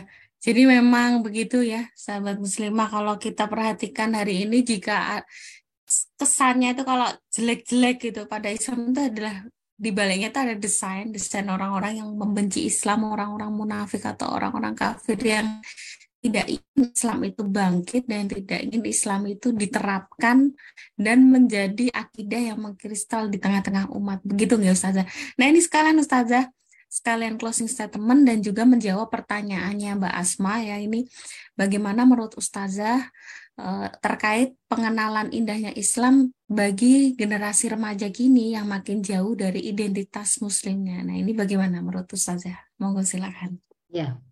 Jadi bagaimana kita mengenalkan Islam ini termasuk keindahannya kepada generasi muda kita. Kalau mau saya uh, spesifikkan generasi muda kita mungkin hari ini adalah generasi milenial awal dan generasi Z dan nanti berikutnya akan disusul dengan generasi alpha ya. Memang mereka punya punya karakter tertentu yang harus kita perhatikan tapi kita juga uh, memiliki rambu-rambu yang sifatnya umum yang berlaku untuk seluruh seluruh generasi, seluruh manusia. Dalam sebuah kitab itu di, disebutkan begini. Uh, Islam ini, mabda Islam ini ketika dia itu disampaikan dengan fasih takbir wadihullah sadiqul lahjah maka niscaya dia itu akan mudah sekali diterima oleh siapa pun manusia mana pun ya. fasih takbir itu adalah ungkapannya itu tepat benar jadi kalau menyampaikan mengajarkan Islam itu ya sebagaimana yang dimau mau menyampaikan mengajarkan bahwa sesuatu itu wajib ya pilihan eh, apa namanya mau contoh, mau kata-kata itu memang benar, itulah yang dimaksudkan. Jangan sampai kemudian mengajarkan sesuatu yang salah. Harus yang diajar itu benar. LGBT itu ya haram, ya haram. Gak usah kemudian pakai ya tergantung, nggak pakai begitu. Tergantung kapan atau di mana, nggak begitu. Tapi harus jelas pesannya itu. Takbirnya harus fasih. Itu yang pertama. Kunci pertama. Yang kedua, wadihulluh. Ya, kita membutuhkan bahasa yang jelas, bahasa yang wadih gitu untuk me, apa namanya menyampaikan makna-makna. Karena makna yang di yang pemahaman itu kan dimiliki oleh seseorang ketika dia mendengar makna-makna. Makna-makna itu dibawa oleh lafat. Lafat itu itu kita sampaikan melalui diksi yang kita pilih. Pilihan kosakata contoh eh, beberapa fakta-fakta yang kemudian kita gunakan untuk menguatkan. Nah yang yang wadih begitu yang membuat mereka itu mengerti. Itu kunci yang kedua. Waliullah. Lalu yang sodikul lahjah. Ya, sodikul lahjah itu uh, sesuai dengan apa? Dialeknya itu tepat. Dengan cara penyampaian, dengan uslub yang pas memang dengan yang bersangkutan. Kalau bicara kepada anak-anak, dengan bicara dengan anak ABG, bicara dengan emak-emak, bicara dengan bapak-bapak, mungkin kita harus perhatikan urufnya masing-masing itu seperti apa, Eh, contoh yang mereka lebih mudah untuk ngerti seperti apa, fakta yang mau kita angkat seperti apa, gitu ya. Itu secara umumnya bahwa uh, penyampaian Islam ini harus fasih takbir wadih luwah setik aja. Lalu bagaimana mereka kalau kita berikan ini langsung kita spesifikkan ini mau saya sampaikan atau saya terangkan kepada generasi muda Islam, generasi zilenial dan alfa. Nah, ini ada beberapa rambu-rambu yang harus kita perhatikan ini, Mbak Ika. Jadi bahwa generasi zilenial hari ini termasuk alfa itu itu yeah. kan iya. mereka generasi apa namanya? Uh, penduduk asli dunia digital ya. Jadi iya, mereka yeah, terbiasa dengan konten-konten paparan-paparan yang semua meng mengakomodir dan memanfaatkan uh, konten digital yang itu sangat kaya, sangat kaya warna, sangat kaya audio, nah, audio visual. Jadi di antara usul yang benar harus kita pertimbangkan kalau kita mau, menyampaikan dakwah ini kepada generasi-generasi muda itu, manfaatkanlah audio visual hari ini audiovisual hari ini. Jadi misalkan penyampaian itu tidak harus dalam bentuk ceramah saja. Kalimat saya ini, misalnya begitu ya, bisa uh, ibu-ibu uh, atau sahabat muslimah sekalian itu olah, bisa berubah menjadi meme, bisa berubah menjadi video singkat, bisa jadi reel, bisa jadi short, bisa jadi uh, infografis yang itu ada ada tampilan visualnya, kemudian mungkin bisa ditambah dengan uh, audio tertentu yang dipakai gitu ya, seperti apa background musik background dan seterusnya. Lalu mereka juga punya karakter eh, karena biasa apa namanya memiliki ke keberlimpahan informasi itu kan mereka biasa nyari info itu dan mendapatkan info itu dari mana saja. Mereka biasa nyekrol yang membuat mereka itu memang eh, lebih mudah berganti-ganti fokus. Nah, ini yang membuat mereka juga lebih tidak tahan untuk untuk mendengarkan atau konsentrasi pada waktu yang lama. Maka kalau kemudian mempertimbangkan kepada mereka, mungkin di antara usul yang lain adalah sampaikan itu dalam eh, apa namanya? dalam dalam item satu pikiran-pikiran tertentu yang dipotong-potong ya satu. Jadi ya bukan dalam ceramah yang sifatnya panjang, tetapi dipotong per pokok pikiran, pokok pikiran, pokok pikiran. Boleh misalnya ini pengajian, boleh boleh itu dibikin sesinya dibagi atau boleh bahkan sumbernya itu yang ganti-ganti gitu ya. Yang satu membicarakan tentang bagaimana menemukan keyakinan akan keberadaan Allah, satu membuktikan ke keyakinan Al-Qur'an itu benar-benar berasal dari Allah, yang satu bahwa kebutuhan kita akan Rasul, misalnya begitu. Ini mau sesinya dibagi atau mau narasumbernya yang berbeda-beda misalkan begitu. Kemudian yang lain bahwa uh, di antara wujud dari tadi itu wadihluwo itu. Pilihlah diksi yang memang mewakili mereka supaya mereka tuh dapat feel-nya gitu ya. Kalau zaman saya dulu itu ketika menyampaikan dakwah itu zaman saya SMA itu justru merasa keren ketika disapa akhi uhti gitu dulu itu ya. Karena baru baru tergila-gila dan mengenal bahasa Arab. Mungkin hari ini malah yang seperti itu malah nggak nggak terlalu familiar bagi generasi zilenial atau alfa mungkin mereka biasa di disapanya dengan bestie, sobi gitu ya atau apa girls gitu ya. Uh, bukan dengan akhi ukti misalnya begitu atau bapak ibu ya. Silakan diganti diganti sebagaimana yang memang kemudian dibutuhkan itu termasuk juga untuk membuat mereka itu bisa paham apa yang kita maksudkan angkat fakta yang mendekati yang dekat dengan mereka begitu. Kita mau menampilkan eh, mau memberikan penjelasan tentang eh, teladan terbaik itu yang seperti apa profilnya begitu kan ya. Mau kita tampilkan kehebatan Rasul atau misalkan kita mau mencontohkan kehebatan Muhammad Al-Fatih itu bolehlah kemudian kita compare dengan siapa sih idol yang menurut mereka itu wah hari ini tuh eh, habis-habisan mereka puja. Misalkan dengan BTS lalu kita compare di situ satu persatu. Dari sisi pengorbanan dari sisi kesungguhan dari sisi kemanfaatan terhadap umat dan seterusnya di compare langsung. Nah berarti kan mengharuskan kita menguasai bagaimana realita kehidupan mereka jadi itu di antara beberapa tipsnya yang bisa kita lakukan untuk mendekatkan uh, pemahaman Islam ini kepada mereka pada generasi muda Islam hari ini yang mungkin generasi zilenial tadi gitu ya. Itu mungkin Mbak Ika? Ya, langsung sekalian closing statement oh, saja. Ya. Baik ya. ya. Alhamdulillah wati filah rahimakunallah. Kita sudah menyelesaikan bedah buku indahnya Islam pada malam hari ini. Semoga yang tadi sudah kita yang sudah saya paparkan, saya jelaskan itu bisa menjadi sebuah apa namanya amunisi begitu ya. Untuk kemudian membuat kita lebih yakin lebih paham oh ternyata begini tuh sebenarnya bangunan Islam itu. Apakah kemudian sama dengan apa yang diserang atau digambarkan atau dinarasikan oleh musuh-musuh Islam? Oh ternyata tidak. Maka memang memang upaya untuk bisa membuat kita itu menjawab narasi yang menyerang Islam itu mengharuskan kita mengenal Islam itu mengenal Islam itu dalam arti kita tidak hanya mempelajari hal-hal yang sifatnya ritual dan individual, tetapi harus kita ngaji Islam secara kafah sebagai way of life. Dan itu harus diagendakan, disengaja, dialokasikan waktu tertentu. Tidak boleh ada muslim yang kemudian tidak mengalokasikan di antara waktu hidupnya itu untuk mengkaji Islam.